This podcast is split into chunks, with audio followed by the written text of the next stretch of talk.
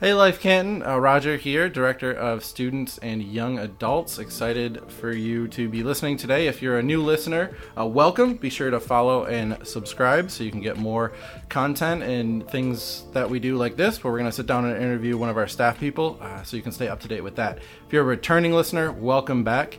Either way, you're hearing all about our 10-year vision right now as a church. And we know and believe that God is going to do some amazing, just crazy things over the next 10 years. And we want you to be a part of that. And one of the easiest ways to be a part of what God is doing is to give recurringly and generously, to be a part of the activity that he is doing through this church. So be sure that if you want to participate, you head over to our Now page on lifechurchcanton.org/now and see how to give and be a part of that. But today, we have some more extra content where we're going to sit down and interview Pastor Nathan. You probably see him a lot, but may not always get a chance to catch him in the lobby on Sunday. So this will be a cool opportunity for you to hear a little bit of his story and get to know him a little better. So say hi. Hello. Have you listened to any of the ones before yet? I never listened to our podcast ever. I'm just Honesty, kidding. I'm kidding. It's good. No, I do. I listen to the podcast, so I got to do that. I got to listen to the last one, I believe, as we were making dinner from our little HomePod in the kitchen. So that was nice. Awesome. So you know the drill. There's some questions in here that you probably know. There's going to be some icebreakers that I switch out for everyone. I have one for you that might be a bust, but we'll get to that. And I'll change it if I need to. But let's start off really simple. Where did you grow up? Where did I? It's a difficult question. I know that seems like it should be an easy question. I was born in an Air Force base in California, and many moons ago, and then traveled directly from there to Germany. So I remember Germany kind of as the first place, and then we went back to California to a different place, and then we went from there to Oregon, to Washington, to Oregon, and then moved all the way over to Ohio, to a suburb of Ohio, and then moved from that suburb to another suburb to another suburb, and then I graduated high school. That is complicated. You were right. I have never lived in a house for longer than 4 years, and we are coming up on that here, and I'm excited because it feels like I am going to make it. We're going to make it past 4 years. Everything points to that the case. And unless the house burns down, I have to move to another house. But yeah, so it's complicated. Yeah. Is that the answer? It's complicated. I don't know what, follow-up question to ask to that. Yeah. I've moved 27 times. So I'm really good at Tetris with moving trucks and that kind of thing. But that's good. That's a good skill to have. It's nice to have dust on boxes in my house. I do enjoy that. That's a new feeling. It's a newer feeling. So how about this? What state has felt most like home to you at this point? Oh man, I don't know. That's hard. It's not like there's one that you represent fiercely and consistently. That's more about, that's probably a good point. For me, the Ohio State University, which is what you were referencing, is one of the pieces of my life that actually feels consistent because my grandparents went there, my dad went there. Yeah. In Oregon and California, I watched OSU football back when we were in the Cooper years, which we didn't win much, which up until just recently, Michigan's been experiencing as well. Good win. Harbaugh, all right, well done. So I think Ohio State has become a huge place in my heart, because it reminds me the thing that probably feels most like home. But in the end, it's just a school and it's just a sports team. So I think I have a very different understanding of what home means. Home is very much people and very much the shared life with people. Yeah, that's good. Tell us a little bit about your family, brothers, sisters. Yes, I have an older brother, Jordan. He's 2.5 years older than me, and he has 4 daughters, and so they're experiencing a lot as the teenage years comes along, but that's beautiful for me because I have two sons and a daughter. So Caleb is 8, and Theodore is 5, and Eden is 3. So I'll have plenty of conversations with Jordan. He'll be through all that when Eden gets into her teenage years. So a fount of wisdom, I hope. Were you nervous you were only going to have boys? No, I wasn't. I wouldn't have mind being an all-boy household, but I am grateful for my daughter. She is the most like me, and though she seems very quiet at work, or at work, at church. Oh, no. Oh, yeah. When she seems really quiet at church, she is not. She's got all the vim and vinegar and the stubbornness of both of her parents combined. We've had yoga before, and she's walking the door, and I'm like, who is this child? I've not seen this child on Sunday. Yeah, she's very quiet, but she is not at home. So I have a younger sister. She's about 4 years younger. Her name is Haley. And she is a absolutely amazing wedding photographer, like really incredible there. And then my parents are still together, and he is now a retired Air Force colonel who works in intelligence, which is what he was doing. So he is teaching tons and tons of young minds cybersecurity in Columbus. Yeah, and my mom does various other things as well. But yeah, they used to be church planters for the majority of my growing up. So we would move a lot because of the military, but then they would plant churches. That's really cool. So, I didn't know that. That's awesome. It is a very unique experience, very growing up. A military dad who's in intelligence, who's also a pastor. Yeah. So that probably explains a lot. Okay. People are like, that's his problem. That's what's wrong with Nathan. Well, I was going to say I didn't know you were a pastor's kid, but that does make it sound like I was like, that's not what I mean, though. Awesome. And married, obviously. I am married. Jenna, we did meet early, and then I moved around, and we dated when we were living in different towns, and, that kind of high school sweetheart, but we didn't date all the way through. Mm-hmm. We had... our moments. She broke up with me. I didn't want anything to do with breaking up, and it was a rough time for me, a rough season of my life to kind of go through that kind of rejection. But when we went back together, we really knew we had a strong connection. That we were ready, not ready.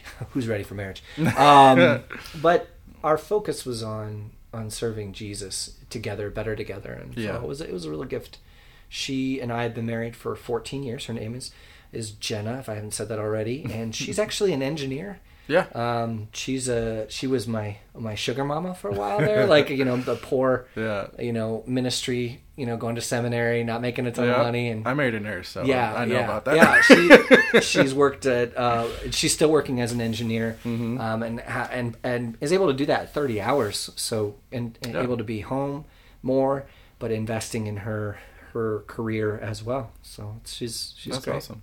Is kind of engineering workforce different in Michigan? Because we have, a culture of cars and automotive. And... Yeah, it's huge up here. Yeah, I think that when we were interviewing, we looked up, and the number one profession in Canton is engineer. Yeah. So she's an industrial systems engineer. So she works on liquid fluid drives, which is how to transfer power up into like some of the ships that sail by on the Detroit River and all kinds of cool stuff. So she works on repairing and making those on the systems to make that happen. Yeah. I also find that being married to someone who's in a very scientific field keeps me humble, because I'll come home and be like, this is the cool theological thing I learned today. And my wife will be like, I know about the body and how it works. I'm like, all right, well, I got this theology stuff. Yeah, it's a funny story. I was in the military for 6 years, and I was in a maintenance role. So we used non-destructive inspection, meaning any kind of inspection method you could do without breaking things or like cutting them up or anything like that to make sure that the planes were running well. So it's interesting. One of the things we did was ultrasonic inspection on metal. And my wife is now certified in that as well. So for like a small period, like a very, small period of time, we can talk about and ultrasonic inspection on metal, and so there's some things that we share, but other than that, our roles are significantly different. That's awesome, though. Yeah, awesome. All right, first Past? No, not past. First Christian question. First Christian question. What is your favorite? Because I almost said pastor, and then this is not a pastor question because y'all should be reading your Bibles. What is your favorite scripture? I think that's unfair. That's an unfair question. Okay, what is the scripture you've been sitting with the most lately? Okay, that's better. I like that question better. That's the first pushback I have gotten against that. Well, but, I'm surprised John didn't tell you his life verses. He's wanted to do a series called Life Verses since the first time I've known him. So we make fun of him a little bit for that, but it's more of an inside joke. Oh, man. I think for me, top of mind is it's got to be Ephesians 4:11, which you've been hearing a lot about. He gave some to be apostles, and Christ gave to the church the apostles, prophets, evangelists, shepherds, and teachers, and he did it to help equip people and to grow the body and to see maturity happen. And so we are talking about it right now all over, so it's on top of mind. But major part of my doctoral work is on that passage, so I've been studying it for 5 or 6 years. And so I would say, that would be the verse that I dwell on way too much. What interesting. What has, because I'm just getting a seminary, so I'm just starting the process of dwelling on things long term for academic purposes. What has spending 6 years with one verse in the academic world taught you about reading scripture? Oh yeah, it's way deeper than you think. And less than you think. Yes. And the beauty of what the Word of God, empowered by intentionality in the Holy Spirit, can do to transform your heart and the hearts of the people around you. And watching this scripture as it's been interlaced into our church changed the way that I experienced Jared preaching, or the words he actually says, or the things that people coming out of Life Journey or our new course Equipped come out of and what they're saying. You're watching the Word of God transform the way that they think. But I love this idea of transformational learning. Transformational learning means that a new thought, the Word of God, through the Holy Spirit, changes the way you actually view your past experiences. And as you do the work to see your past experiences through this new lens, it transforms your future. And it's kind of overwhelming. And to think, I don't know off the top of my head, I don't memorize how many verses there are, but that's 4 or 5 verses, and spending 6 years on it. And what is it like to would it be like for someone to be able to spend 400 or 500 years on the Word of God? Just don't know what that would look like. Yeah, that's really cool. I'm currently, we talked about this a little bit, I'm going through something right now where I've realized I may have been misreading a passage of scripture for 3 years because of my past filters. So the transformation in that and the way the Holy Spirit just breaks you down when you see that pattern. You kind of talk about transformation, that's really powerful. Yeah. How long have you been a Christian? And when did you, when do you start following Christ? That's the same question. How long have you been a Christian? It can be. Yeah, I guess it's all about when you decide someone's a Christian or not. I always ask this question, when were the disciples Christians? Was it the moment that they received the Holy Spirit and the 72 went out and ministered and didn't even really understand who God was, but they had the Holy Spirit, right? Yeah. And then, or was it when Peter said, "You're the Christ," you're God? Was it that moment? Yeah. Was it, the moment he denied? Was it, when does this happen? Is it the moment that Jesus died on the cross? Yeah. Or, which most of them all thought it was over. Or was it when, Mary shows up at the tomb and realizes, or is it when on the road to Emmaus? Or is it when the Holy Spirit, so when were they Christians? Yeah. That's the question. And that's why I love what we're talking about with the vision about the way. So the answer to me is, when were they Christians? I don't know, but I know the moment that they started the way is when Jesus said, "Come, follow me," and they got up. Yeah. So the question is... Yeah, so now that we've done that, right, when is that moment for you? That's a harder question to answer. I'm one of those typical, I've always known Jesus, but I can take you back to a time when I was in Oregon. I was...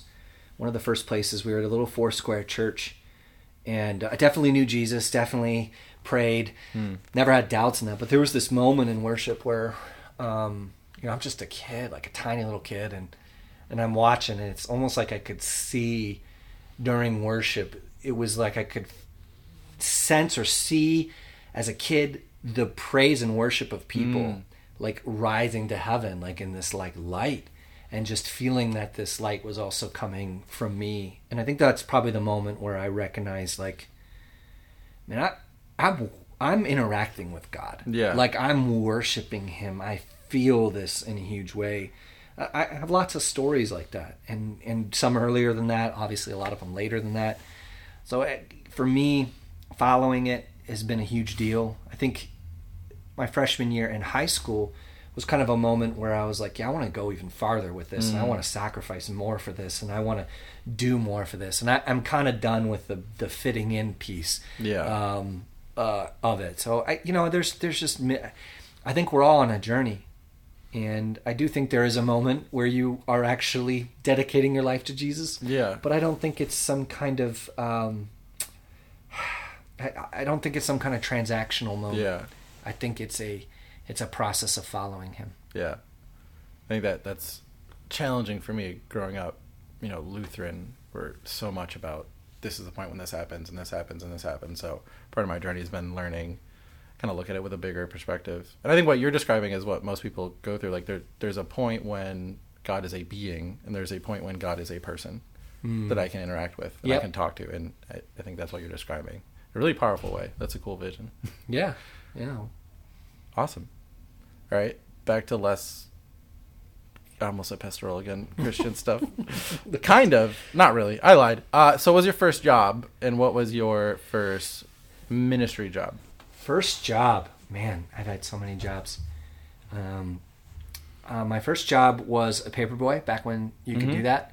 And so I did through papers. Okay. For years. I still once in a while have a nightmare where I, in my mind, go, oh no, the papers are late. And I would get up and in the dream, I'm running out to the street corner, which of course I'm not in my current street. I'm at the house where I was doing this, and I'm picking up the papers, and I can feel the grain and the slightly slick texture of the ink on that paper has this really unique feel. That's very visceral. And then like the bands that they would, the plastic bands, which a little hack, you know, the ones where they kind of like fuse them together. If you turn it over and then pull on the back part, snaps right off. Anyways, so that's like very visceral. Like life I can feel it from past right. So that was my first job, but I worked at Dairy Queen. I've laid pipe. I've done a lot of jobs. Yeah. First ministry job. Yes. You know, we moved to Wooster, Ohio. It's spelled Wooster, Ohio, but it's pronounced Wooster. And people, the way I help people remember that is in Wooster, the cows don't go moo, they go muh. And then, you know, the double O. Yeah, I thought that's funny good too. Well, it's cheesy. It's your dad joke for the day. But, you know, we went up there, and I was new at that point that I wanted to go to seminary. I had been involved in churches for a while there on a volunteer role. But we moved up there to go to a Frito-Lay plant for Jenna. Mm-hmm. And so I remember talking to my men's group before leaving and just saying, just praying that Jenna finds the right job, praying that Jenna finds the right job. And this man named Steve DeZero goes, "I'm not praying for that for you." And I'm like, "What?" And he's like, I'm like, it was really like, I was like, "What do you mean? Pray that. Like, that's what I want." And he goes, "No, I'm praying that God takes both of you to the place that he wants you." And I'm like, all right, cool, whatever. Yeah. So like, so we show up, and this is a place out in the middle of nowhere. So my job my degree is in strategic communications with a business minor. Mm-hmm. So it's a lot to do with corporations or PR firms and that kind of thing.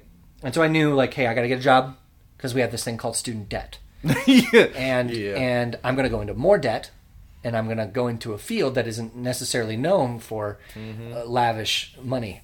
So I'm thinking, okay, I'm going to this town. I know no one in the entire town. We moved up in the middle of a snowstorm, and I don't have a job. I don't know anyone. She's working constantly all the time. It's nuts. Mm-hmm. And within 6 weeks of being there, I had a full ride scholarship to a local seminary, and I was working full time at a job.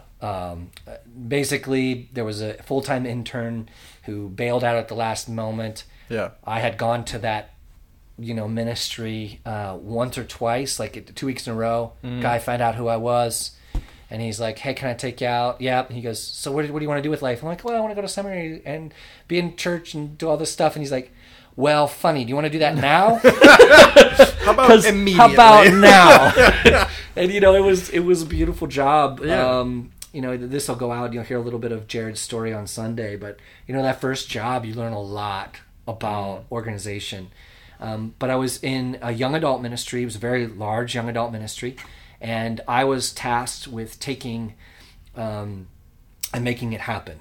But that year, they decided in the summer to take it to 12 separate different locations where we would have an entirely full band and audio equipment and everything. That I had to take like a 20-foot trailer, that we would have an entire worship set, that we would have all of the games like cornhole and everything you can possibly imagine, that we would have a special event of some sort, and that we would have to feed all of them. So the grill, the food, and all of that. So I learned about spreadsheets and packing lists extremely quickly. Yeah. And so I spent, it was supposed to be 3 months. They kept me on for 9 months, and were going to keep me on because we just saw a lot of fruit and learned a lot. But then I moved on to a new role. Just theologically, the church wasn't in line. Yeah. But it was a wonderful experience. That's awesome. Really long answer. Sorry. No, that's fine. Yeah. That's what we're supposed to learn about you. So long answers are helpful. Yeah. So we'll ask this question. I'm going to ask you to push past the parent response. What do you do in your free time? And don't say, I don't have any, because I have kids. Because we talk about things that we like, both like. So I know you do stuff.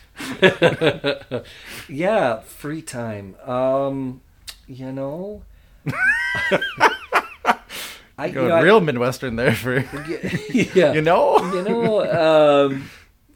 I think for me, I've had to try to find how to marry things that I love to do. With things that need to get done. Yeah. So I still do CrossFit on my own, but I was doing CrossFit and doing that in a local community, and I really enjoyed that. And COVID kind of took that away. Yeah. And then not being able to, time got even harder. So I do CrossFit by myself. Mm-hmm. And I do enjoy that. I have a little gym in my garage. I'm a tiny Canton garage. Like we live in Motor City. We have the smallest garages.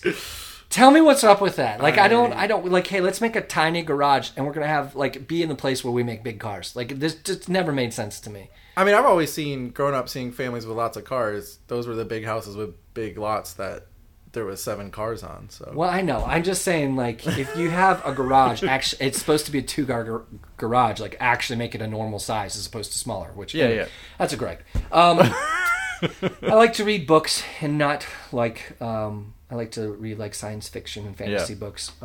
I do read a lot. I do that. I do like to play a little bit of video games, but I really don't have much time. Yep. And then I'll watch a lot of Star Wars when I can, and I love it. I do. My only sport is really OSU football in the fall. I just don't.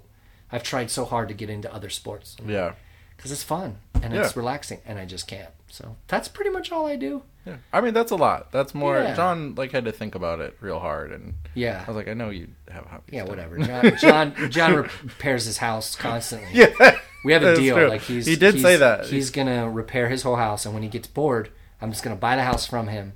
And he can get a new house and start over completely. And then I don't have to do any of the... Because he's really...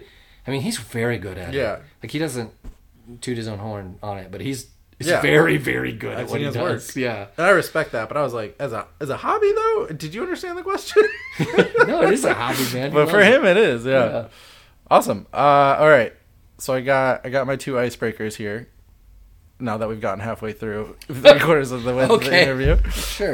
What fictional world or place would you like to visit? Oh, my gosh. Fictional world or place. I mean, the obvious answer is definitely like Star Wars, right? Mm-hmm. That's just would be fun to experience. But there's no guarantee I would have the Force, right? Yeah. So, like, it could be that I have no powers whatsoever. And so I don't know. Person. I I don't know. I think Harry Potter would be fun, but same thing. I could be just a straight muggle, and then yeah. This is boring. Like, this is, I just know things cool are happening, but I'm just basically living my entire life. And you also but now don't, knowing I'm missing out on even cooler things. And you also, like, the world of Harry Potter is through the lens of school.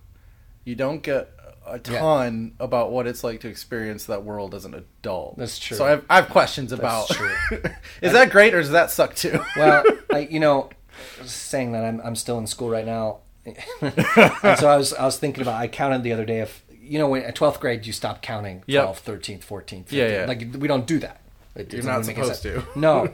And there's a reason for that. Yeah. Because I'm in 25th grade right now. Boy. If you're like 25th grade, hard. We need to stop counting. It's like with children. You don't go they're 38 months old. Like, you don't say that, right? But I feel like 30. Some people do. I know. I've heard 18 months. What do you... 18 months is fine. No, but... 18 months is okay. The fine. Development between 1.5 and 2 is significant. I'll give them that. But if you're they're 76 months, and be I can't even do that math in my head. Doesn't help. Yeah. I'm going to go by inches, I guess. 76 inches tall, I guess. I don't know. But then you're really creating complexes at that moment. Yeah. That's true. That's true. All right, your other one, which may be a bust, but what is your best scar story? Oh, I have a good one for this. I was hoping. I feel like this is a good question for Nathan, but I don't know. So the first time that I dated my wife, we were she's a vegetarian, so you may not know that. And so we're I know that. You know that. So I'm in junior year. It's right before we're going to group or to youth group or something like that, and we're at a Subway, and I have finished my sandwich because I was hungry. And she had a salad, and I went to reach over to grab something off of her plate. I can't remember if it was cookie or salad or whatever, but she takes her fork. Oh, no. Yeah. Yeah, you know where this is going. She stabbed me in the back of the hand with a cheap plastic fork. Oh, boy. And I, look. Yep, there's a legitimate scar on the back of my hand. It's about 1.5 inches long. How often do you bring this up? Only when people on podcasts ask me, that's what my favorite scar story is. No, I mean to her. Is this a tool in your marriage, or a tool in my marriage? The time that you stabbed me? No, it's well, it the scar makes it look like I would have needed stitches. Yeah, yeah. But it was just so superficial. It shouldn't have even scarred. And then I'll tell another one. This one is on the same hand. I have bad luck with the left side of my body. Okay. Really bad luck. So I was it was the year of September 11th, and we were, I was in a band. I was in a drum line, the only cool part of a band. And we were in a marching band, and it was it's the sophomore year of high school. Can't remember. But... September 11th had just happened, and we were slated to march in the Thanksgiving Day parade. Mm-hmm. And we went anyways, and it was just an amazing experience, and got to be there. But we landed, got into our hotel room, and I was hungry, so my mom sent me some tuna cans. Oh, no. And I opened one of those cans of tuna, and I sliced right through the tip of my finger all the way to the bone. And I'm in New York. Yeah. And I, one of the 300 some students there. And I'm thinking, as I'm watching it just profusely bleed everywhere into my canned tuna, I which I didn't eat, obviously. Okay. I thought it was I'm not going to ask that. That's gross. No. And I'm thinking, if I show this to a parent, I'm done. I'm going to go to the hospital. Yeah. And I'm not going to get to do any of this. And I had thrown a lot of papers to pay for that event. So I held it together as best I could, and then I tied my fingertip together and didn't tell anyone. Mm-hmm. And then I found some Band-Aids real low-key and just wrapped it up. Yeah. But if you know anything, I was a bass drummer, so my hands, they actually sit right on the rim of the drum and rotate there. So you often hit your finger. So I just had blood everywhere all the time. But so it never got the top. Yeah. The top healed, and the center is still not right because I never got stitches. The moral of the story to all the students listening is get stitches. Okay, yes. Get it taken care of. It's gonna be okay. That's the moral. I will say nothing about that story. Surprise! But I had a great experience, and my finger didn't get infected. So. I had a a similar experience when I was younger in that, like, I went on a trip and had an accident happen, but I stepped on a board with a nail in it and it was stuck to the bottom of my foot. So I didn't have an option to, like, hey, look, nothing happened. Why is your shoe full of blood? There's a lot of strawberries, I swear. Yes, absolutely. Okay, and this one may take you a minute, and I've been purposely not giving this one to y'all ahead of time, but what is the best piece of advice you received? And for you, we're not going to do married or single. Let's do best advice as a student. So best advice you've received in general, and the best advice you've ever received as a student. Oh, my goodness. That's hard. Yeah, I know. Yeah. Oh. I'll do the student one first. Yeah. I've had a significant amount of education. That's why I asked. In 25th grader over here. Yeah, 25th grader. I failed a lot. It was one of the things that was beautiful about my seminary experience, which was just transformational. Yeah. So many things, but one of the things they did is they had a class, and the first book they make you read is a 600-page book called How to Read a Book. Yeah, I know. It's ironic, right? But that's kind of the point. Yeah. And it teaches you, the basic premise is, if you really want to know a book, you got to read it 7 times. And then it teaches you how to read through it. Mm-hmm. And it says that most times when you read through a book, you only get to like the 3rd stage. And it teaches you how to skim, how to bring through back, all that kind of stuff. Like all these tricks and tips so that you can get through books quickly and find what you need. Mm. And that was... some of the best advice, I guess you could say, is to learn at what level to read a book. Yeah.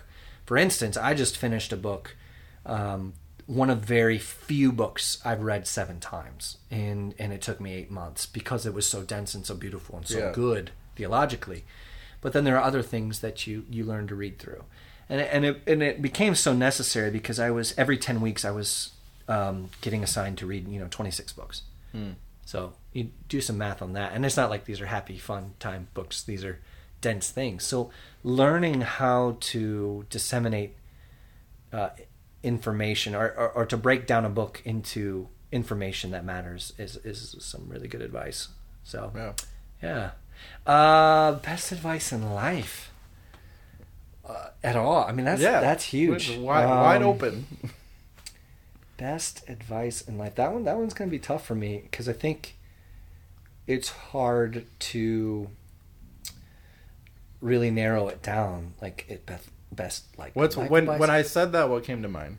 Nothing. Blank slate. No, I am pretty blank at the moment. I'm trying to think of different relationships right now or different people. I think it's a stumper for me. All right, we'll leave it. I think the other one was really good. If you think of something before we finish, okay, bring it up. But the other one was good, so we'll we'll let you off the hook. It's all about performing at this point, right? That's right. Yeah, that's what these are. No, I'm kidding. That's awful. So last thing we'll end with, and this is the one I've been talking to everyone about. We're in this, and now we can talk about this. Like before, we weren't even able to talk about the 10-year vision. Just that things are coming, but now we have this 10-year vision. Yeah, where we're talking about reclaiming your identity in Jesus and bearing the torch of Jesus into the community. Yeah, and we have these things, and we've been working on them as a team, and you've been working them on the team with the leadership team for a while. Yeah, so you've seen this coming for potentially longer than anybody else. Yeah. So with all of this foresight, what are you excited about? For when it comes to what God is going to do in the future of this church and this community. Yeah. One of the things that is unique about the vision as we're doing it is that it is about the individual, it's more about the community than ever before, ironically, but the vision is not necessarily what the organization's going to accomplish, but what the people are going to accomplish, which is the church. That's the real meaning of the church, is those who are following the way. So I am most looking forward to what the innovation of torch bearing is going to look like and going to produce. I think it is different than what a Western American church has been doing for centuries and decades. Yeah. You hear about missional movements. That's much more in line with what we're doing. So I have seen how God is crafting the kind of place that can equip people not only in the knowledge of who they are and what God has called them to do and to be, but in the knowledge of God, the knowing of Him, the Yadah, the intimate knowing of our Father, and that becoming the place where we're transformed. So, like, it's beautiful, this idea that you have an identity in God that most of us have never truly experienced. And if you don't know Jesus Christ, you get glimpses, just these muddy glimpses of the beauty and the power and the joy and the strength and the wonder that is you. Yeah. And now that you know Jesus, something powerful has happened. I mean, I think we really did ourselves a disservice by saying, hey, you're saved, now you get to go to heaven. And you're like, no, heaven's the byproduct. Yeah. It's so important. Yes, of course you get to God. What, the byproduct of what? Yeah. It's the byproduct of knowing God. Yeah. See, the hell is internal separation from God because there's a gap. Yeah. With Jesus, that gap's gone. So we think, okay, now we're not going to go to hell. Yeah. Oh, no, yes, but, or if you're Jared, and we actually get to experience our true identity. So I think it's powerful to say to someone, we want you to reclaim your identity in Jesus. Yeah. Like, you actively have a role in this. You actively get to go on a warpath to take back what was stolen from you. And it's amazing to us. Most of us have never known what it has been like to be truly whole. Yes. Yeah. But with Christ, we can. Yeah. And so it's this never-ending pursuit of it. Yeah. So when that starts to happen, that's the first step, reclaiming your identity in Jesus. Then you get to participate in the mission of Jesus and doing that for others. Yeah. But not only just doing it like on an individual, your relationship with Jesus, so you help someone else have a relationship with Jesus, but transforming the world. Yeah. And I love that the idea that we have two words, reclaim and bear. Yeah. The idea of bearing this torch, bearing this light, bearing this standard of Christ's justice and love into the community, it's powerful. Mm-hmm. You know, we're doing some really cool things. I won't get too much into it, but I was talking about what the torchbearers, the people who have finished Equip, are doing, and how they're going out into the world. And I was talking to some ministry leaders, and a couple of them said to me, you know, but how are you going to control what they do? Oh. Yeah, like get it. Like, but some of it's just honest. Like, how are you going to control and make sure and blah blah blah blah blah? And I said, well, you know, how are you going to exert control? And I said, oh, I've already exerted a ton of control. And they're like, well, what do you mean? I said, well, in order to go through Equip, they've gone through the life journey, which means if they've gone through the life journey, then we've been showing them who they are in Jesus and empowering them to encounter Him and growing in that. Yeah. I said, they got to be a partner, which means they're committed to what we're doing and they're invested in it and they care. They're part of what we're doing. Yeah. Then they move on and they go through Equip and they're being trained to listen to the Holy Spirit and to live out of their giftings and all this. I said, I've been controlling it all the way through.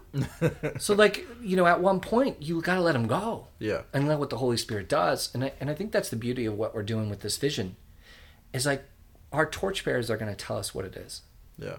Because the Holy Spirit's going to tell them. And then we get to partner together with what God's doing. Yeah. You have the opportunity, each of us have the opportunity to be part of the mission that God has laid out for individuals and our community.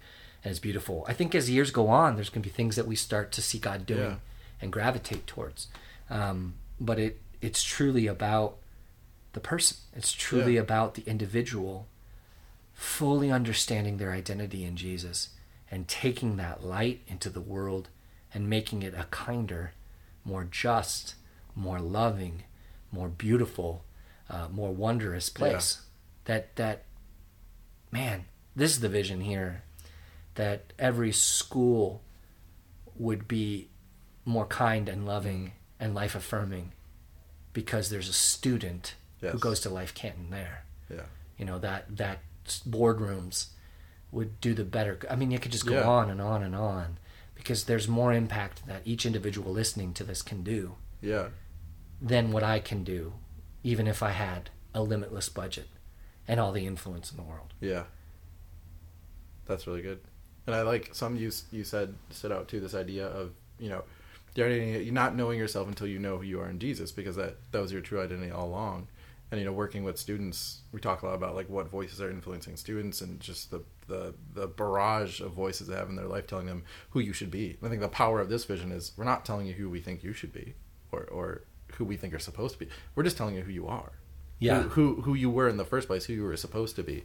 So I think when we talk about the future and, like, the staying power of this vision, that's the staying power. It's because it's not some conceived notion of who we think individuals should be. It's we're just going to show you who Jesus says you are. Yeah. Said you are from the beginning. So I think I'm excited about the power this vision will have, because, you know, that comes with the Holy Spirit and all God's going to do. So it's really good stuff. Yeah. And we're excited. Yeah, we are. This kind of connects to the advice. You know, I have a man who still influences me. His name's Terry Wardle, and he went through just an absolute nightmare of a breakdown of his identity. And he was as successful as you could possibly be in the Christian world, right? And turned the lights off one night and plunged into severe agoraphobia and a breakdown of his identity, like in a mental hospital for 6 months. Yeah. And came out of that into this place of bringing healing to I mean, his track record speaks for itself. He's kind of the person that, have you ever met someone who, like, they just leak the Holy Spirit? You just, like, that looks like Jesus. Mm-hmm. You know what I mean? I don't know if you've ever... He's like that. And one of the things that he helped me understand and learn was that the goal of my life is to know Jesus. And learned a lot of spiritual disciplines and prayer that allowed me to remove all the distractions and the lies and the brokenness that get in the way of just dwelling with Jesus. And I can tell you today that I dwell with my Father, God in heaven, and Jesus and the Holy Spirit every single day. Yeah. And there's just moments like, I was like, what are you praying about? And I said, I'm praying that I would know God and, like, be with him. Yeah. And in that identity transformation, something changes. So I think I would say the greatest advice I ever got was, you know, walk in your inheritance. Yeah. Walk in the inheritance that you can walk with God in the garden like Adam and Eve again. That's your inheritance. Yeah. That's the true gift. Yeah. And it changes everything. Yeah. And to what you were saying earlier, that's what heaven is. It's not this golden palace. It's this walking with God in the garden. Yeah. A return to that. Yeah. I mean, there's probably going to be some golden palaces. I don't know. The beauty of it, a seminary professor once told me, listen, the best you could ever imagine heaven will be, it'll be at least that good. That's good. So that's a good argument. Yeah. Yeah. When people tell me, you know, are dogs and cats going to be in heaven? I'm like, well, you want to answer this on a podcast? Well, here's my answer. Heaven is a spiritual place. So that'll be spiritual in nature. But new earth, which is what God's going to do, is re-bring us to this earth in perfection, just like Garden of Eden, where he's going to live and be and root. I could definitely see that there would be animals there. Will your cat and your dog be on new earth? I would say, however good you think heaven will be, it'll be at least that good. Oh, such a concrete, definitive, answered the question. No, I didn't answer that at all. But that's a good note to end on. Excitement and Pastor Nathan said your dog's going to heaven. Good note. Not necessarily what I did or didn't say, but cats are going to hell. All right, that's out there now. It's a personal opinion. So John ended on a dad joke, and you ended on your opinion on cats. So it's good. Cats are the worst. Yep. Thank you. It has been a joy. This has been one of the longer ones, and I'm excited for people. I'm so sorry. I'm excited. Oh. I think you are one of the people that is in the public eye and a lot in our church, and sometimes gets misunderstood. So for us to have a place where people can hear a little bit about you, a little bit about who you are and what you're excited about, what you're passionate about, I'm excited for people to hear that. So good. It is a good thing, not a bad thing. But on that note, we talked a lot about a lot here. If there's anything that you are going through, though, whether because of something we talked about in this podcast or something you've heard on a Sunday or just something you're going through, two things for you. First, we always talk about prayer, the power of prayer, and our desire for you to reach out and let us know how we can be praying and partner with you. So please do that. You can do that on our Now page. We have a Connect card for you to reach out and let us know. But also, Another thing is we have groups, communities of people here who gather together regularly to do life together and to communicate and to just share what's going on. So we have life groups all over the place, and not only do we want you to be prayed for, but we want you to be connected to community. So if that's something you're interested in, let us know. We'd love to connect you with Al, one of our pastors here, to get you plugged into a life group. But we hope that you have a blessed week. We're excited for you to hear another message on our 10-year vision this weekend, and we will talk to you soon. Thanks.